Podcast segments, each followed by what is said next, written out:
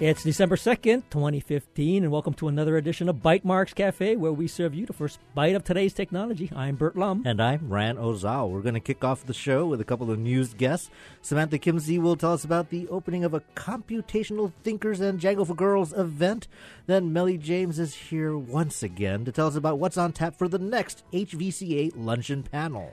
And finally, after the break, we'll spend the rest of the hour talking with Pete Mouginis-Mark about an update on recent planetary exploration. How active are Hawaii researchers in exploring our solar system? You can get your questions answered as well by calling or sending us a tweet after the break. But to start things off, I believe our featured story today, continuing the Geek Beat, is the news that toy maker VTech suffered a data breach last month, only recently coming to light.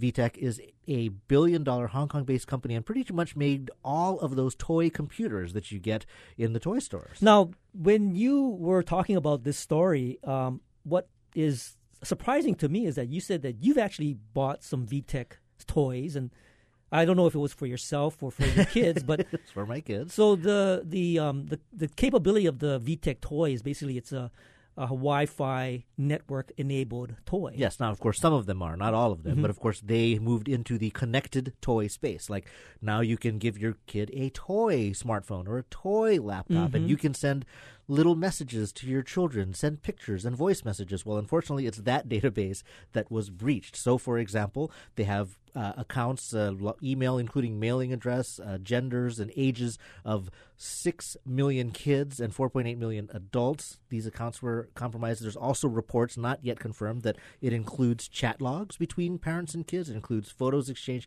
and audio message as well. So one of the issues is, is of course, these toys are affordable. You know, you can get a nice thirty dollar toy laptop rather than a three hundred dollar real one. But unfortunately, security is usually not the highest priority for these manufacturers. You know, and I was reading a Fortune uh, uh, article about it, and there's a uh, some kind of like a tablet that they have called uh, InnoTab, and there was some obvious uh, um, failures or weaknesses in their security that was known for a couple of mm-hmm. years, and they never fixed it. And it's becoming, well, I think it's be they're trying to investigate whether or not the VTech people even have a security team right. on staff. They refuse to comment on the size of their security team. And here's the issue. I mean, it's not their forte. They're, the the manufacturing process is long. Mm-hmm. I mean, things that are showing up on toy shelves today probably were made two years ago. And who knows if that ever gets cleared through, let alone updates to the software. We've heard about hacks of cars again, embedded systems, not their forte. And in the news very frequently now, even connected Barbie dolls can be hacked to say things that Barbie probably wouldn't say. People are hacking baby monitors to send scary messages to parents next door. So when we're talking about the Internet of Things and we're talking about these embedded devices, unfortunately, security is not something that is very strong. One of the pieces of advice that was given out, and I think also by Fortune, is that if you want to give your kid a tech toy, you should give them something like a used iPhone, because at least there there are very robust parental controls and there are security mechanisms in place to prevent messaging and things to be hacked. So do you have any recommendations to any parents who have bought VTech toys for their kids and what they should do now? Well, if you have VTech toys, they've taken all the websites offline, so they don't connect, they don't send messages, so I suppose that's one solution. Okay. But certainly you should only be looking at ones that don't connect to networks for the time being. Mm-hmm. Sounds good. Okay, good good advice. And now we have uh, Samantha Kimsey here from Computational Thinkers, and she's here to tell us about an open house with uh, Computational Thinkers and Django Girls. Welcome to the show, Samantha. Hi, thank you for having me. I appreciate it. Now, first off, tell us a little bit about uh, Computational Thinkers. This is a relatively new nonprofit that uh, came onto our radar, and, and so maybe give us a little background. Well, just the idea of computational thinking is still fairly new. It hasn't settled into all the schools across the nation, much less the world. So what we did was, instead of trying to fight the battle of getting computational thinking into all the schools, we decided that we would just fight our own battle in the, the public sector. So I had a daughter at the time. She was uh, four, mm-hmm. well, three and a half. And it's about that time that you start looking for schools for your kids. So I thought, okay, well, as a computer scientist, my husband is also a computer scientist, we've got to find a place that allows us to, um, allows our child to have the kind of education that we want. Like, what is binary? What is the fundamental uh, concepts that we want our children to understand in the computing world? And so I went to a couple of schools and I asked them, you know, tell me about your computing program. Oh, well, we really don't have a lab or computers or anything. Like, oh, that's kind of strange. Okay, next school. And, and I searched a few different schools. Granted, I'm looking for preschool and, and uh, kindergarten age education, right? young, so, yeah. right. So people like that's unheard of. Why would we do that? They can't even write or read, right? Mm. So then um, I thought, well, I'm, I'll just go to like a outside uh, facility and see if I can find some third party that does this. Nope, no luck. So I was like, all right, fine. I guess I'll have to do it myself.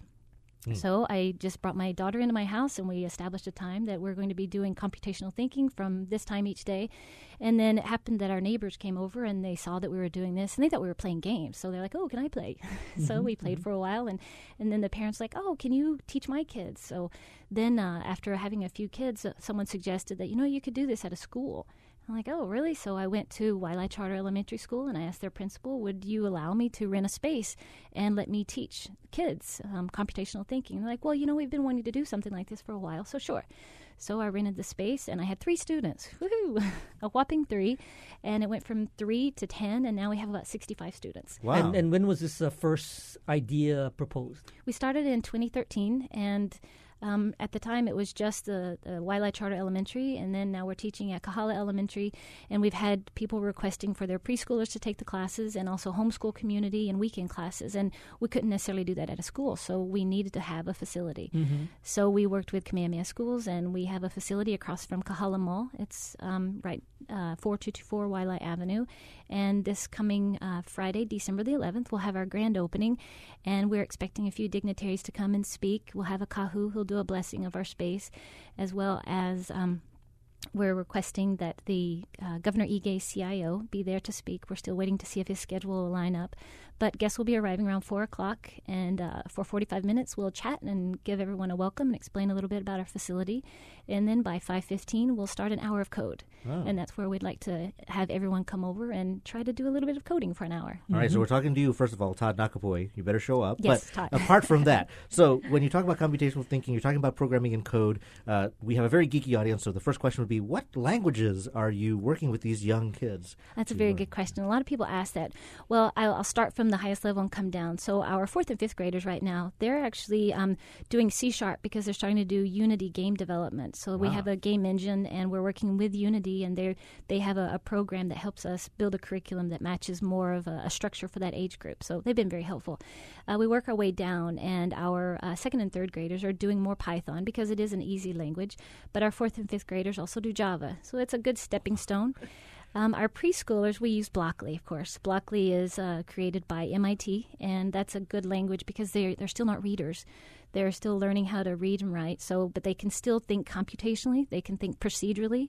So we get them in to understand, like, what are algorithms? What does it mean to decompose problems? What? How do we analyze a problem and, and abstract parts of a problem that we don't need? So they can understand those concepts even before they can read or write. So there's no reason to wait until you're in fifth and sixth grade to start writing code. You can start as, as soon as uh, three and a half, four years old. So are you uh, still taking the program to the schools, or are you going to re- refocus that back into your actual new grand opening space that you have? Well, that's a good question, because um, we, we are wanting to keep going to the schools because there's a lot of parents that can't go to the school and pick up their kids at two thirty and take them over to our center. So we'd like to cater to those parents who are workers and can't leave leave um, leave work. So we still go there, and we work out our schedule that some days we teach at schools, other days at the center, and of course weekends and evenings. We offer places for parents to bring their kids in the evenings between five thirty and nine thirty so they can go out and have dinner and a movie and let their kids come by and yeah, do some Kahala education. Theater's right, right there. Exactly. Well, I was kind of curious, how do you how do you scale? I mean, there's there's one of you, how, and then, you know, there might be multiple schools and your,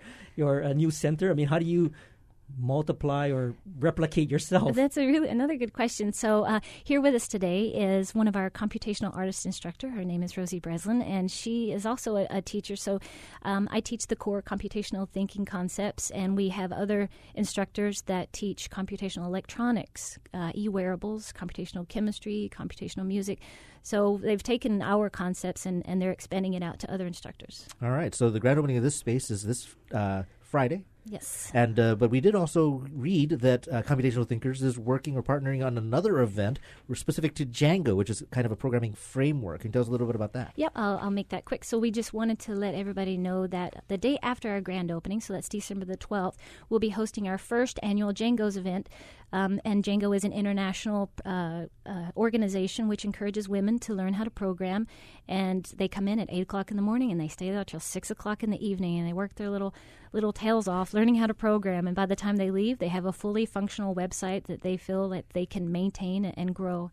And this is for women of all ages, and that's that uh, Saturday, December the twelfth. And you've been working with um, other local groups that are kind of focused in the same space. Yeah, thank you. So we're collaborating with uh, Pi Hawaii, which is a local Python user yes. group, and they are working with us to help teach, because the program is like a three on three to one ratio of one instructor to three students, so you get a more um, instructor-like vibe rather than it being a conference. Mm-hmm. So you really get to sit down and, and learn at your own pace rather okay. than feeling pressured. Good. So uh, we'll post the uh, link to the uh, your open house on the website tonight. And again, it's on, on the eleventh, right? And so what is uh, where can someone go if they wanted to find more information? I presume Computational Thinkers, thinkers. is a relatively widely used phrase, so how do they find you? Thank you. That's uh, computational thinkers dot com is our website. Oh, excellent. Yeah, very simple. uh, and uh, you can go on there and you can see our events and click on a link and be able to sign up for our grand opening, as well as more information about our Django event. Unfortunately, it is booked and solid, uh, oh, or booked wow. up already for this year, but maybe next year you might Uh, be able to sign up in time. But they can find more information about the school. Yeah, we'd Fantastic. love for you to sign up and take classes, because if people don't take classes, we can't stay in working order. So please sign up. Okay, thanks a lot. Thank thanks, you guys. Thanks, Samantha. Samantha. Mm-hmm. And next up is Mellie James, and she is from a variety of places, one of which is the Hawaii Venture Capital Association. And she's here to tell us about the December Luncheon Panel. Welcome to the show, Mellie. Thanks, Bert. Thanks, Ryan. Now, Great before to be here. we get to the uh, panel, which is always interesting, and it's always this this jam-packed group of, of specialists, we just I just saw Mellie last night at a at at, at At the last event she was here to tell us about, which pitch. was a dual yeah. pitch event for uh, Sultan Ventures hosting an Innovate Her, Small Business Administration pitch-off, and uh, Blue Startups working with the uh, uh, Mobile App Challenge, M C A P. And it was a jam-packed event over at the Y W C A, but you did, in fact, have judges, and you did, in fact, select winners. Can you share really how that event turned out? Yeah, it, the event was amazing, and we had over two hundred people in attendance, which was jam-packed for the Y W C A Fuller Hall. Mm-hmm. We had fourteen startups pitching, and uh, the winners, we had two audience winners. So for Innovate Her, the audience winner was Ho'olu Pacific. That's right. And for M CAP was... I think it was Fresher. Fresher, yes. Yeah. And the... we have two winners, actually, for Innovate Her, because um, the Mink Center for Business and Leadership is one of the hosts, as well as Sultan Ventures, of course. Mm-hmm. And so the two winners are Jet Set E S L, which is an Accelerate U H which company. Which we had on the show. Yeah, uh-huh. Bianca, yeah. she's fantastic. Yeah. yeah. And uh, the other one is uh, Edgy Tunes, mm. which was one of the which winners we'll of Startup next, Weekend. Yeah, we'll oh. hear about that next week. Great, This yeah. is great. This so is Edgy Tunes was on as a pitch? Yes. Edgy Tunes, and then also Clima was on too, right? Clima app was yep. one of the on stage, so we'll hear more from them uh, next week. But again, a great event. Congratulations for Honolulu New Tech as sort of the nexus for bringing together these two national and international competitions. I just thought it was a good time, and people really should be paying attention to these activities happening. Yeah, very good. It's a great showcase of things happening in Startup Paradise. Well, thanks for joining us. No, no. Sorry. Wait, wait, wait. Weren't, weren't you here for something else? The Hawaii oh, yeah, Venture Hawaii Capital, Venture Capital Association. Association. December lunch. Yes. So yeah. tell us what's on uh, what's on tap for that. So we're shaking things up a little. We normally have our H V C A luncheons on Thursday, and this one is our combo November-December event, because you know the last Thursday in November and the last Thursday in December is kind of a little busy uh-huh. with Thanksgiving and Christmas. So we're having our luncheon on Monday, this coming Monday on December seventh. And the topic is medical marijuana. Is this a high-growth opportunity? That's a great question. Do you have an answer for that? Obviously, if the Hawaii Venture Capital Association is wanting to explore the explore question. this and have the experts from you know uh, featured at this panel, there must be a business opportunity here. Well, that's what we're there to find out. So it's definitely, you know, a question mark, because we're looking at this from a macro level. Mm-hmm. So no one on the panel is a potential applicant for a dispensary. Mm. We're really looking at this from a policy standpoint, legal standpoint. Uh, the, our panelists, uh, Representative Della Au Belatti, who's mm. the head of the House Health Committee. She and Senator Willis Sparrow were two very integral people with the writing of the bill, um, which was signed by David Ige, um, I believe, a few months ago. Mm-hmm. Um, so those two on the panel are going to be a really, really great in terms of looking at, you know, how, what was the legislative history and the process it took to get the law passed? Um, why is right now the right timing? What can we learn from other states and, and what has happened with other states in the past? Um, and what is the business opportunity? Um, in terms of our other panelists, we have Pamela Lichty, who is the president for the Drug Policy Forum of Hawaii, and she's been incredibly involved in this for the past, I'd say, I'm not going to date her, but to over over twenty years. So um, even from when, you know, the, the law was initially passed fifteen years ago with medical marijuana being legalized, um, not with a dispensary, but more with personal growth. Um, so she's just she's like a huge, huge amount of uh, information resource. The final panelist is Anita Hofschneider, who's a reporter with the Honolulu Civil Beat. And she's been following and covering everything going on with medical marijuana for the over the past two years. So a really, really uh, interesting perspective, uh, more on the media side. Mm-hmm, mm-hmm. Now, so one of the failings uh, from, I guess, the previous law, which this helped uh, alleviate, was the fact that there were no dispensaries, and now having dispensaries is is uh, is legal. What does that open up from a business standpoint? Will that also, I guess, uh, talk about uh, the p- possibility of growers and growing and then and then supplying those dispensaries? Yeah, so there are, I believe, eight companies that are able to open two dispensaries in next year, I believe in April. Um, and so that, that does kind of open up to a whole slew of business opportunities, and whether there is also complementary services that have nothing to do with the actual growing and selling of marijuana. Mm-hmm. So that's really a, about the conversation we're looking at here. What are these opportunities, um, and being able to to create uh, this supply that, that obviously hasn't, you know, there's a much higher demand um, in the past. Well, I like the idea of the bigger picture. I mean, certainly the competition for those eight uh, licenses is going to be very fierce. Um, I think that there are a number of players in the community that are interested in putting their names in the hat, and that process itself is going to is is challenging and for some people controversial. But I agree that there's a there's also sort of the satellite things. I'm thinking, who's going to make the dispensary map app? Who's mm-hmm. going to be des- d- designing or knitting Uh, Uh, containers uh, out of yarn? I mean, it, it, it could go uh, pretty much anywhere. So do you know, um, for for example, for Senator uh, Willis Sparrow and for uh, Della Au Belatti, they are they've done a lot of the groundwork in terms of seeing what other states have done and what has perhaps worked and what hasn't worked. Though. Yeah, and that's actually been um Uh, integrated into the law that w- in the bill that was passed, mm-hmm. and being able to learn from other states that have come before us. You know, looking at Colorado, Oregon just got theirs passed. Mm-hmm. Um, but you know, looking also at amendments and how many amendments to the to the bill are they looking at? Um, are they looking at being able to have ailments such as anxiety and insomnia? Um, inner island, uh, you know, being able to move the, the product inner island. Uh, I think in, in Oregon, they now are able to have in-state flights where you are able to transport ah, I see, I see. product.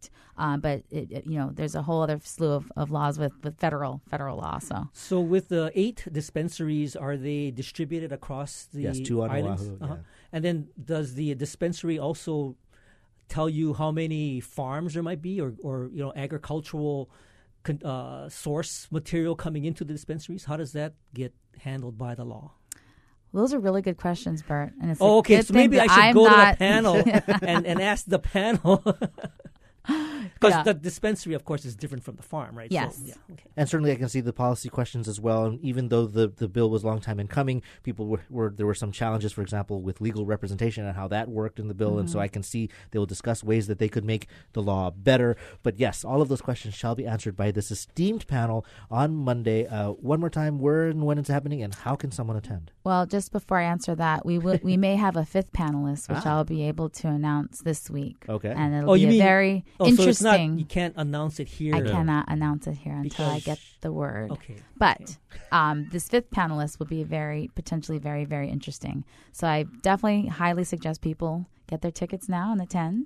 Um, we've had a ton of interest. I can't tell you how many tickets definitely have already been secured. So once we hit that number, we will be sold out. So I suggest getting your tickets now. But that event will be on Monday, mm-hmm. December seventh, this coming Monday, at the Plaza Club, eleven thirty to one thirty, and you can get tickets at h v c a dot org. Very good. Thanks, Fantastic. Mellie, for joining us. Thanks, Bert. Thanks, Ryan. Always, Always a pleasure. Yes. And, of course, uh, we'll take a short break, and when we return, we'll be joined by Pete Mouginis-Mark, and we'll talk about recent discoveries in planetary exploration. What's new with Pluto? Comet sixty-seven P. What's going on with Mars? Of course, we'd love your questions as well. As part of that conversation, you can give us a call at nine four one, three six eight nine, or you can reach us toll-free from the neighbor islands, if not from other planets, at eight seven seven, nine four one, three six eight nine. I'm calling in from Pluto. And, of course, you can tweet us that uh, you can send us your tweets at Bite Marks or at Hawaii. This is Bite Marks Cafe.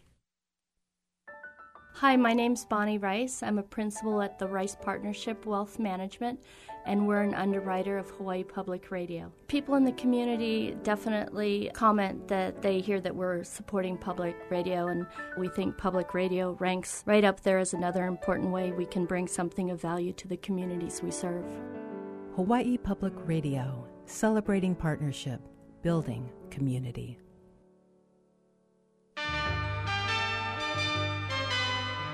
Each week, New Dimensions explores the social, political, scientific, environmental, and spiritual frontiers with some of today's foremost social innovators, thinkers, scientists, and creative artists. Hi, I'm Kirk Schneider, author of Awakening to Awe, Personal Stories of Profound Transformation. Next time on New Dimensions, I'll be talking about a new dimension that can radically transform your life. Sunday morning at eleven. Support for Bite Marks Cafe comes from the H P R Local Talk Show Fund, which helps Hawaii Public Radio sustain and grow its locally produced talk show programming. Mahalo to contributors Whole Foods Market Hawaii and Ulupono Initiative. Welcome back to Bite Marks Cafe. I'm Bert Lum. And I'm Ran Ozal. And joining us today, Pete Mouginis-Mark, and of course, Pete is a researcher at the Hawaii Institute for Geophysics and Planetology, in, which is in the School of Ocean, Earth, Science, and Technology, and he's the director of the Pacific Regional Planetary Data Center. And what is the history that allowed Hawaii and SOAS to be a part of some of the most interesting explorations of our solar system? Of course, we'd love your questions as well. You can give us a call at nine four one, three six eight nine or eight seven seven, nine four one, three six eight nine from the neighbor islands. Welcome to Bite Marks Cafe, Pete. Thank you very much, Ryan. Hi, Bert.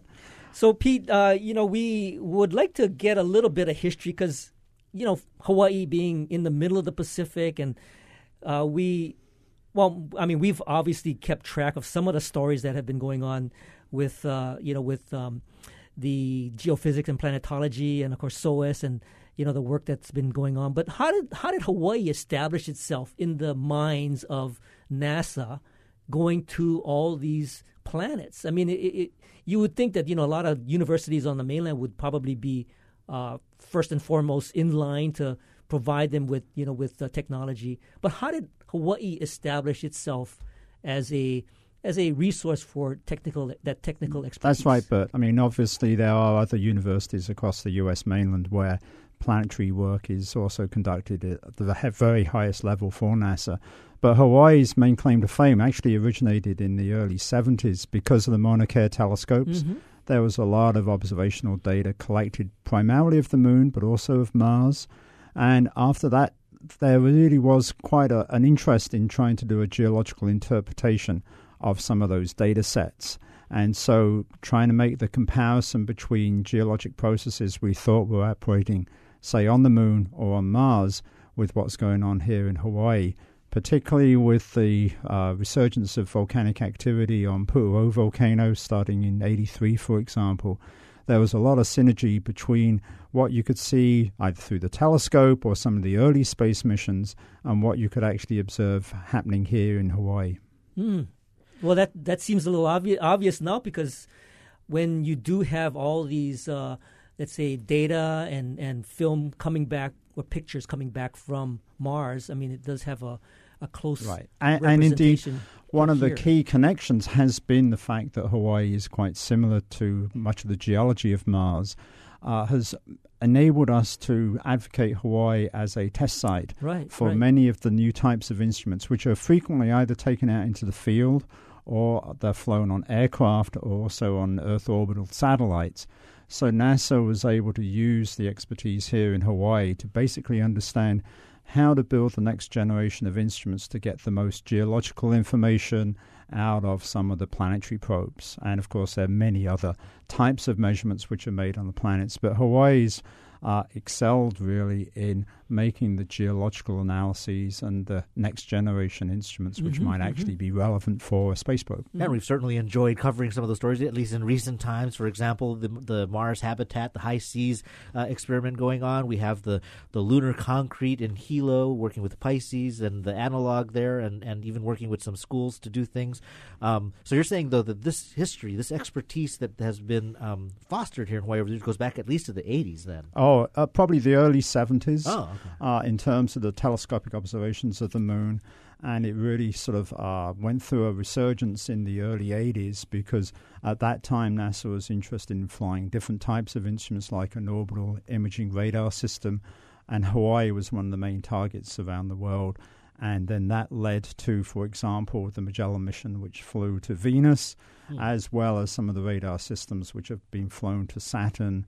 And there have been various proposals to fly a radar to Mars, for example. So understanding the geology of Hawaii, understanding what kinds of measurements you need to make from orbit uh, and the types of instruments that that requires has really sort of picked up a lot of pace. So not only in terms of our understanding of what is happening on Mars or uh, further out in the solar system, but also what types of measurements you need to make, you know, what signal to noise, what data rate do you need, what spatial resolution, spectral resolution, all those sorts of mm-hmm. issues are easily addressed or more easily addressed when you're looking at, say, the Big Island as opposed to looking at other parts of the of planet Earth. So when you talk about spectral resolution, can you actually test some of the theories on, let's say, instrumentation right here on the Big Abs- Island? Absolutely. I mean, uh, one of my colleagues is off to the Big Island uh, this weekend mm-hmm.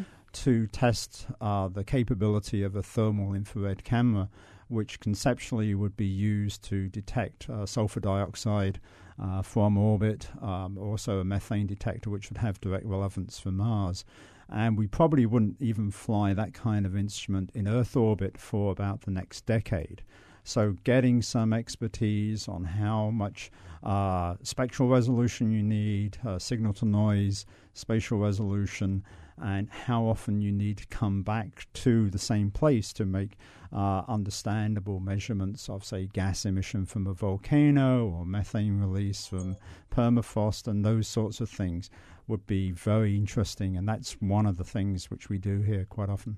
Now, Pete, before we take off into and explore our solar system, I was I, I wanted to know how you came to choose this as a passion, as an interest. Were you a stargazer as a young child, or did you just stumble into the wrong office at the university? oh, oh, pure luck, Brian. I mean, um, I often try and quiz myself on exactly how I was so lucky and blessed to come to Hawaii and get involved in basically uh, the best job I could well imagine. Mm. Uh, my background is actually as a geographer. Uh, geography. And geography, mm-hmm. and then I started getting into environmental sciences, so hydrology and meteorology and remote sensing. Uh, that was part of my bachelor's degree in England. At the time, and I'm dating myself here, Um, as my undergraduate senior project, I worked on analyzing some of the Apollo fifteen and sixteen oh. images taken from the moon in real time. So we had maps of the moon, and we listened to the audio from the astronauts on the surface, and we're trying to figure out where they are. And at that point, I just got hooked. Yeah. And I thought, well, that was fine as an undergraduate. So I went off to be essentially a community college teacher for a year, didn't like that, went back to grad school, and again, really lucky, um, I just basically got involved in a type of project which enabled me not only to look at planets, but also go to some cool places on the Earth. I thought that was it as far as graduate school was concerned, and then after emigrating, I ended up as a postdoc at Brown University on the East Coast. Mm-hmm. And again, just dumb luck. Uh, my boss was in charge of the cameras, which were then operating on the surface of Mars with the Viking landing spacecraft. So this is seventy-six to eighty-one. And at that point, his colleagues uh, were working here in Hawaii, so I started coming out. And when they realized that I'd done field work on both active volcanoes as well as uh, looked at some meteorite craters here on the Earth, they said, you know, Do you come on over. S- come on over. Do you want a soft money faculty position? you know, it's up to you to raise your own salary. And I've been here since eighty-two. The rest is history. The rest is history. Very impressive. That's great. D- That's dumb great. luck, basically. So have you, uh, obviously, you've been successful at bringing grad students in, working on projects, having those grad students sort of graduate out and continue to work in this industry? Uh, they have at least left and they have at least graduated, whether I'm successful. But no, all, all joking aside, I mean, some of the graduate students which uh, the Institute has had, you know, w- currently we have uh, eleven of our faculty who are science team members on planetary missions. But more importantly, some of our graduate students have built cameras which are currently in orbit around Saturn, in orbit around the Moon, driving across the surface of Mars. Mm-hmm. Um, we're having another graduate student. She's going to build an instrument that will go to Europa, which is a moon of Jupiter, in about twenty twenty-eight. Um, some of the faculty are involved in instrument development programs, which will be part of the Mars twenty twenty mission, which will uh, hopefully oh. go and look for biomarkers on the Martian surface. So, yes, our, our graduate students get um, f- top marks for successful careers. Some of them work at the Jet Propulsion Lab or Goddard Space Flight Center in Maryland, uh, U S Geological Survey, Smithsonian Institution. So some of the top-notch government labs as well as educational organizations. So they've they've done quite well. Mm-hmm. Well, help me understand the process by which a student might get involved with an instrumentation project, because I would think that, you know, let's say they're uh, working on their PhD, but they have maybe three, four years to work on something. And the actual device that goes up on, uh, you know, a rocket mission has to get hardened. It has to be pretty much space ready. Um, what is the process by which the you an, know the an, an incoming graduate student uh, would find it very hard to actually put their own instrument on board one of the planetary missions? Mm-hmm.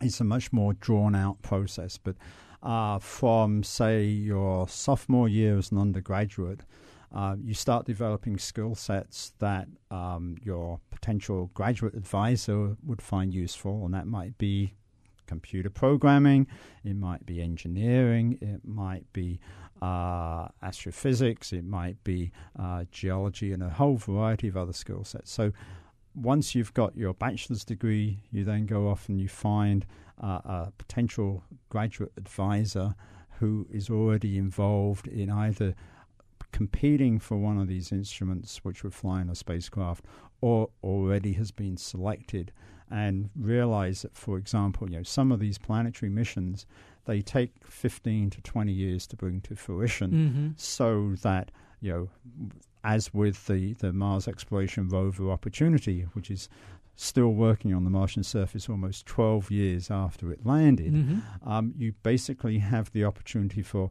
an undergraduate, if she was just graduating when the Opportunity landed, she's going to be up for tenure fairly soon. Right, right. So you have to develop this long-term perspective, because planetary missions may take ten, twenty, even thirty years, mm-hmm. let alone, for example, Voyager one, which is like forty-two years and counting.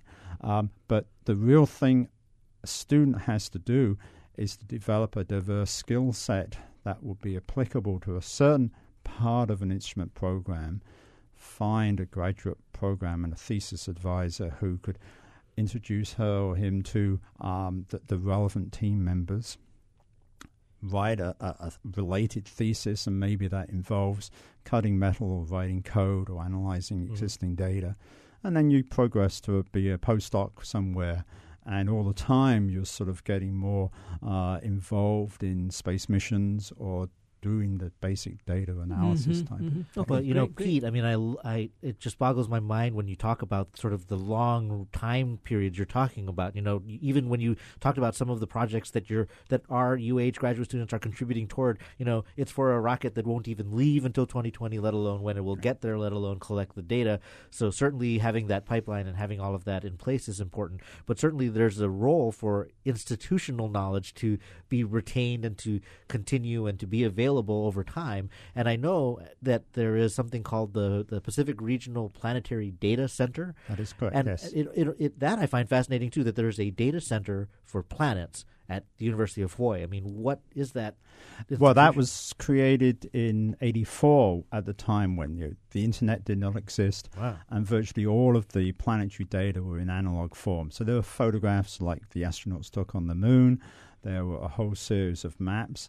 And progressively, NASA has gone into the digital medium, obviously, so that the the planetary data center here in Hawaii is one of nine across the U S, and there's another four which are international data centers, which basically try to help the average user gain access and help interpret some of these data sets. And obviously they are becoming much more complicated and much larger in volume and complexity. So there's still a role for something like the planetary data center that we have here at U H Manoa to really help not only the, the, the lay person or the teacher, but also some of the professional scientists, because often it's really hard unless you're on one of the planetary missions themselves to fully understand how to work with, let's say you've got three or four data sets, an imaging uh, optical camera, an imaging radar, a laser altimeter, a magnetometer, whatever.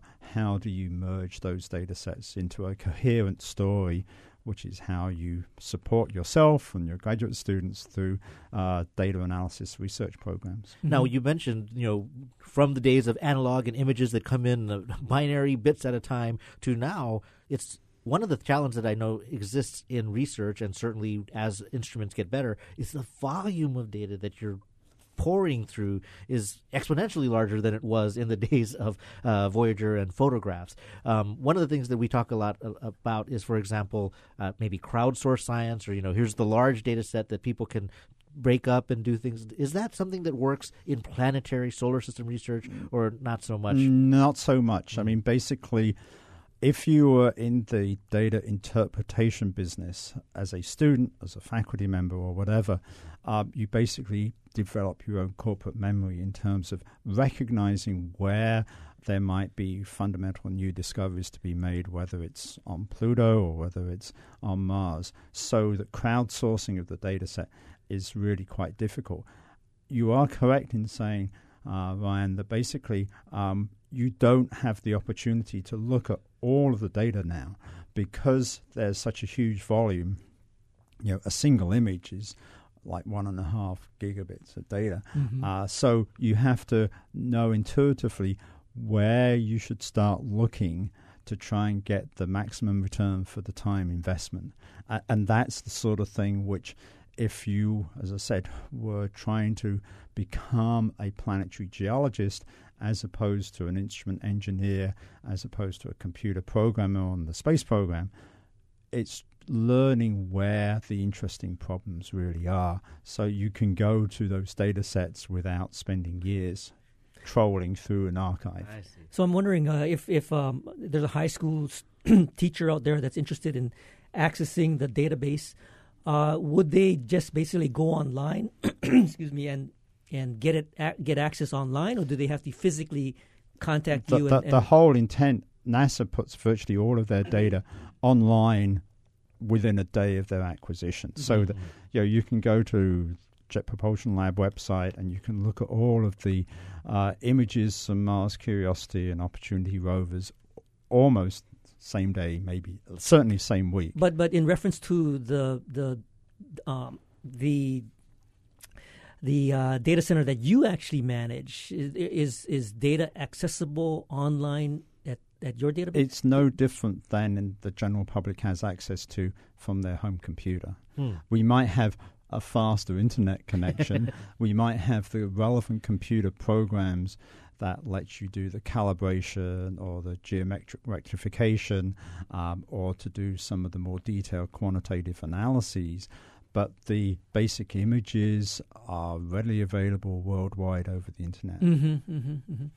Well, we're talking to Uh, Pete Mouginis-Mark, and of course uh, we will continue this conversation and maybe get into some specifics on some of the planets that we mentioned earlier in our uh, in our promo.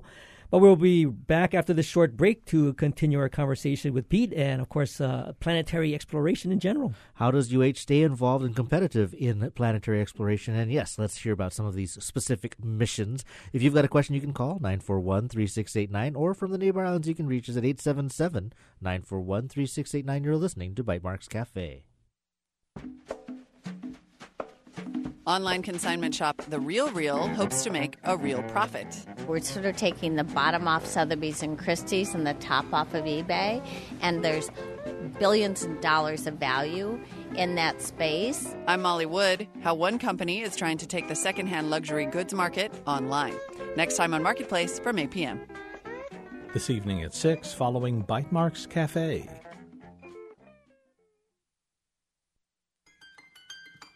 On Friday, December fourth, the Pacific Harp Project releases their first C D of jazz, pop, and original music for harp and rhythm section with a concert in the Atherton studio. To hear the new sounds of the Pacific Harp Project, purchase your tickets at h b r tickets dot org or by calling nine five five, eight eight two one during H B R's business hours. Sponsored by Bonnie Rice and the Rice Partnership Wealth Management. Support for Bite Marks Cafe comes from the H P R Local Talk Show Fund, which helps Hawaii Public Radio sustain and grow its locally produced talk show programming. Mahalo to contributors Nohea Gallery and Kaiser Permanente. Welcome back. This is Bite Marks Cafe. I'm Bert Lum. And I'm Ran Ozal. We're talking to Pete Mouginis-Mark about exploring our solar system. And, of course, we'll get to the sus- the specifics, and if you want to give us a call, that number is nine four one, three six eight nine on Oahu or eight seven seven, nine four one, three six eight nine on the neighbor islands. Now, Pete, um, you know, we were talking about, um, you know, some of the data that's being collected, and, and, and a lot of it, uh, you know, you folks are, are looking at and, and analyzing and uh, coming up to with some conclusions. Uh, you know, you mentioned Cassini and the work that's uh, been done to look at images from Saturn. I mean, maybe we can start with that. Sure. And what, are, what are you guys discovering or working on specifically? Uh, this is particularly an instrument which was built by Bob Brown, who was one of our graduate students in the uh, early nineteen eighties. He went off to University of Arizona, but is the principal investigator for the instrument. And V I M S has been fundamentally important for not only studying the planet Saturn and its rings, but from a geologist's point of view, there are a pair of moons around Saturn. One is Titan, which has a very thick methane atmosphere, and a second one is called Enceladus. And Enceladus is proven to be a really fascinating little world. Although it's much smaller than our own moon, it's got active water geysers. And so uh, V I M S and some of the other instruments on Cassini has been studying uh, the particles which are being thrown out into space by these water geysers, and have inferred that there, for example, is a liquid water ocean uh, just below the surface, probably about three to five kilometers below the surface, and it's heated by geothermal energy, which presumably is coming from tidal interaction between mm. Saturn and, and the moon Titan. Mm-hmm, so mm-hmm. The, the camera itself lets you infer something about the particle size Uh, of the water jets, as well as some of their chemistry, and it's working in conjunction with a number of other instruments, including an imaging radar system, which shows us a lot of the surface. And the radar is particularly good uh, for Titan, specifically because it can peer through the thick atmosphere, and we can look at, say, all the liquid methane lakes which are on Titan and try and infer, infer the hydrology of these lakes and how old the landscape is. Uh, and in fact, Titan itself has what's called a hydrologic cycle, which is almost identical to Earth's. On Earth, it's water that is the, the main uh, liquid that's moving around. Titan is a much colder world at about one hundred twenty Kelvin, and so we're looking at methane. So you have liquid methane in the oceans that evaporates to produce clouds, and then you have methane rain, and that sort of comparative planetology is really very interesting. Well, mm-hmm. one of the things that we talk quite about a lot, to the point of re- the, the theme of our show is Exoplanetpalooza, is the search for other planets and, and the concern about uh, whether they might be able to support life. But I like what you're talking about, Titan and the moons of Saturn, because even when we are identifying really large exoplanets in other solar systems, it perhaps is in fact the moons of these exoplanets, and that might be the ideal environment to have water and perhaps support life. I mean, uh, with the additional research that's happening with exoplanets, do you see a direct analog or direct connection between what you're discovering about, say, Titan and tidal forces and perhaps what we might start to presume or suspect or hope for when we find planets in other systems? Yeah, the analysis of exoplanets parallels the kind of geology or understanding of the, the objects in our own solar system, particularly, for example, looking at the atmospheres of some exoplanets, um, trying to detect uh, possible variations in the chemistry of the, the exoplanet's atmosphere. If, for example, you saw oxygen or, or methane, that's a dead giveaway that there's some biological activity going on. Mm. Uh, there are other parts of an exoplanet's geology that is particularly interesting, you know, like the Earth has plate tectonics. Is that due to the fact that we've got a liquid water ocean and uh, certain temperatures allow the Earth's crust to be recycled? We do not see that on Venus. And so if you're looking at exoplanets, trying to infer whether you have uh, ongoing volcanism, whether or not you see chemistry of rocks which imply that the crust has been recycled many times, and the way to do that is probably through plate tectonics. That sort of gives you an idea. And there's been various hypotheses that, uh, say, link the presence of liquid water on Earth's surface to water in the crust and mantle, and that you have hydrothermal activity which produces the black smokers on the ocean floor, and that could be one of the early habitats for life. So oh. trying to understand how many exoplanets may have Uh, crustal recycling would be another thing that you would want to do. And you could do that spectroscopically uh, from near-Earth orbit, for example. Well, you know, the thing that fascinates me is, you know, with the uh, the astronomers studying exoplanets and looking at the spectral signatures of these exoplanets and trying to determine from afar away what they what the atmosphere might look like, and then inferring from that signature what might be on that exoplanet, to me is... How do they get Amazing. all, how do they get all Amazing. that information from what, you know, basically they, they find in a little speck uh, that is... And, and is again, it comes down to the quality of the instrumentation. You know, our friends at I F A have been really good at designing a variety of cameras, and I should point out but that not only do they look at exoplanets beyond our solar system, but you know, I F A's been really a leader in identifying Uh, near-Earth asteroids, asteroids beyond the asteroid belt itself, Kuiper Belt objects. And so it's the, the technology, it's the instrumentation that has been developed here in Hawaii. In many instances, um, it's the same kind of problem that as a geologist looking at the surface of Mars, I want to see objects, say, uh, a meter or so across.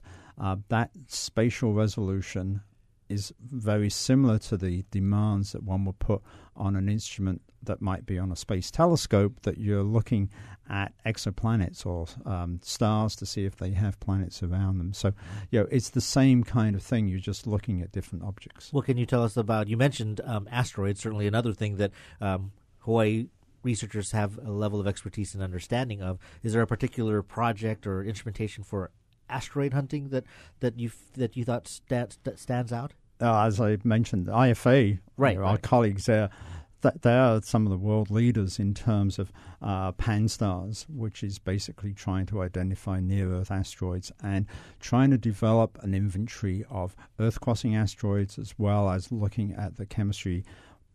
Various members of my group at U H Manoa also are really good at a subject called cosmochemistry, which basically looks at the meteorites and the petrology or the chemistry of the rocks that fall on Earth as, as meteorites, to look back not only at early solar system processes, but also you can find material that comes from uh, other stars, so you're looking for pre-solar grains in meteorites, which we pick up here on the Earth. And so it's really a great synergy. You find that you've got, say, the instrument developers who are either looking at the surface of Mars or exoplanets, They are both providing us information about, uh, say, the building blocks, how uh, a star system might evolve, but also we can look at the chemistry of the, the rocks through the telescopic spectra, compare those to meteorites, and we know a lot more about meteorites, when they formed, what temperature, pressure environments existed, say, in the first three million years of solar system history. So it, it works back and forth, and it's all down to not only uh, the space instrumentation, but we have like transmission electron microscope, we have uh, ion probes, we have things which can look at the submicron scale uh, for these meteorites. So it's all part of the same general effort. I'm, I'm curious with uh, the astronomers that work up at the Institute for Astronomy and the folks looking at the exoplanets, do they ever cross the street and go visit you at the Institute for Geophysics and the Planetology? Re- the relevant ones, yes. In fact, there is a joint astrobiology institute, right, which is which is that, led yeah. by Karen Meach, and uh, she's from the Institute for Astronomy. Many of the my faculty colleagues in Institute for Geophysics and Planetology are part of that institute, and there, there are numerous collaborations, particularly focused on, say, water in the solar system, mm-hmm, mm-hmm. Uh, life in extreme environments, and that sort of thing. So, yes, they do cross the street, or they do take the hike up to Manoa Valley and back. And so. so, speaking of water, are, are you paying a lot of attention to what's being discovered on, on like Comet, that sixty-seven P? Oh, absolutely fantastic. The mere fact that they found oxygen on the surface is absolutely fundamental, because that sets some of the limits on how the processes were operating very early in the solar system's history. We do not yet know if sixty-seven P is uh, a comet that came into the inner part of the solar system from way out there, way beyond the orbit of Pluto, in a mm-hmm. place called the Kuiper Belt. But those sort of discoveries, as well as just looking at the physical properties of the, the comet nucleus, it, it's complete revelation in terms of uh, what we're learning. And hats off to the European Space Agency that flew the spacecraft called Rosetta, placed it in orbit around the comet, and then managed to put a small lander down. Absolutely well, phenomenal. Well, you know, wasn't the lander recently uh, sent to the surface of the comet, and I think it was like just last month, and it sort of bounced a couple times. And uh, it was actually was last year. It was last year. It was November of last year. Uh, Philae lander, yes. Uh, again, we're learning a lot about how to actually do space exploration. The Philae lander um, went down to the surface of the comet.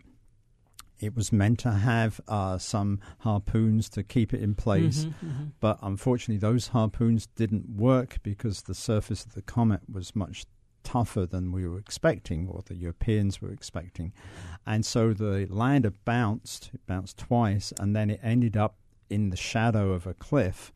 And so um, it sort of went to sleep when its batteries ran out, and it only woke up last May, and it was signaled back twice since then, because the comet was getting much closer to the sun, mm-hmm. and the illumination geometry had changed. But, you know, the main uh, excitement really has come from the orbiter, because the orbiter is actually working almost as a sort of a, a, a lander, in the sense that it flies through some of the plume material that is coming off of, you know, Bruce Willis, his mm-hmm. image mm-hmm. of landing on the nucleus of a comet isn't that far from the truth, it turns out. And so you're getting these great plumes of volatiles coming off of the, plummets, uh, the comet's surface, and Rosetta spacecraft is so close to the surface of the comet that it's actually getting in situ measurements of plume material. So it's phenomenal. I mean, yeah, maybe what I, what I was looking at was the anniversary report. Possibly. Yes, yeah. It would have been the yeah. anniversary report.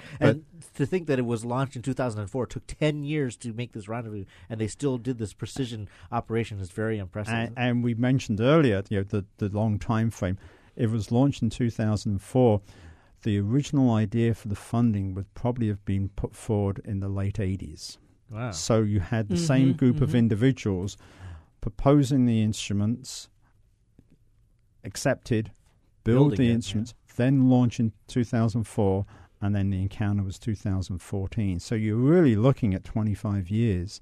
And, of course, the data set is unique. I mean, right now we have no plans to go back to any of the right. cometary nucleus. Well, uh, Pete, before we run out of time, again, we kind of kind of look forward as well. I mean, what are the future plans? You mentioned Mars twenty twenty, I think. I mean, what are some of the future missions, uh, particularly with U H connections, that you're excited about? Well, certainly Mars twenty twenty is the most exciting, primarily because three of our faculty are actually involved in that particular mission. We've got Shiv Sharma and Anupam Misra, who are helping to build a, a standoff Raman spectroscopy, which would basically enable us to use uh, lasers to look for biomarkers on the surface of Mars. So you're looking for uh, potential life in extreme environments on Mars. And Sarah Fagent, she's involved uh, with one of our former graduate students, Jim Bell.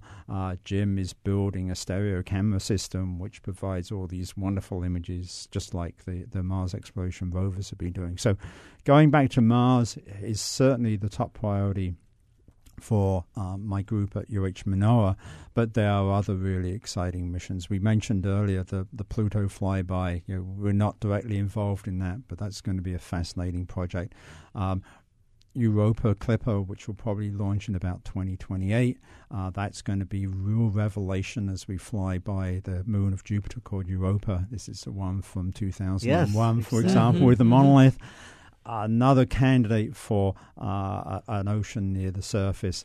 Cassini continues to amaze not only Titan and Enceladus, but some of the other moons as well. I mean, there's basically a smorgasbord. Pick your part of the solar system that you want to work on. You All know, of it is fascinating. You, men- you mentioned Pluto. I mean, how quickly or how much data is being transmitted Uh, from Pluto, because the flyby has already taken place. You're old enough to remember dial-up modems. Yes. Right? There you go. if, I do. If, I do. If you had about a fifth the speed of a dial-up modem, that is how rapidly the data are coming back from New Horizons. Uh-huh.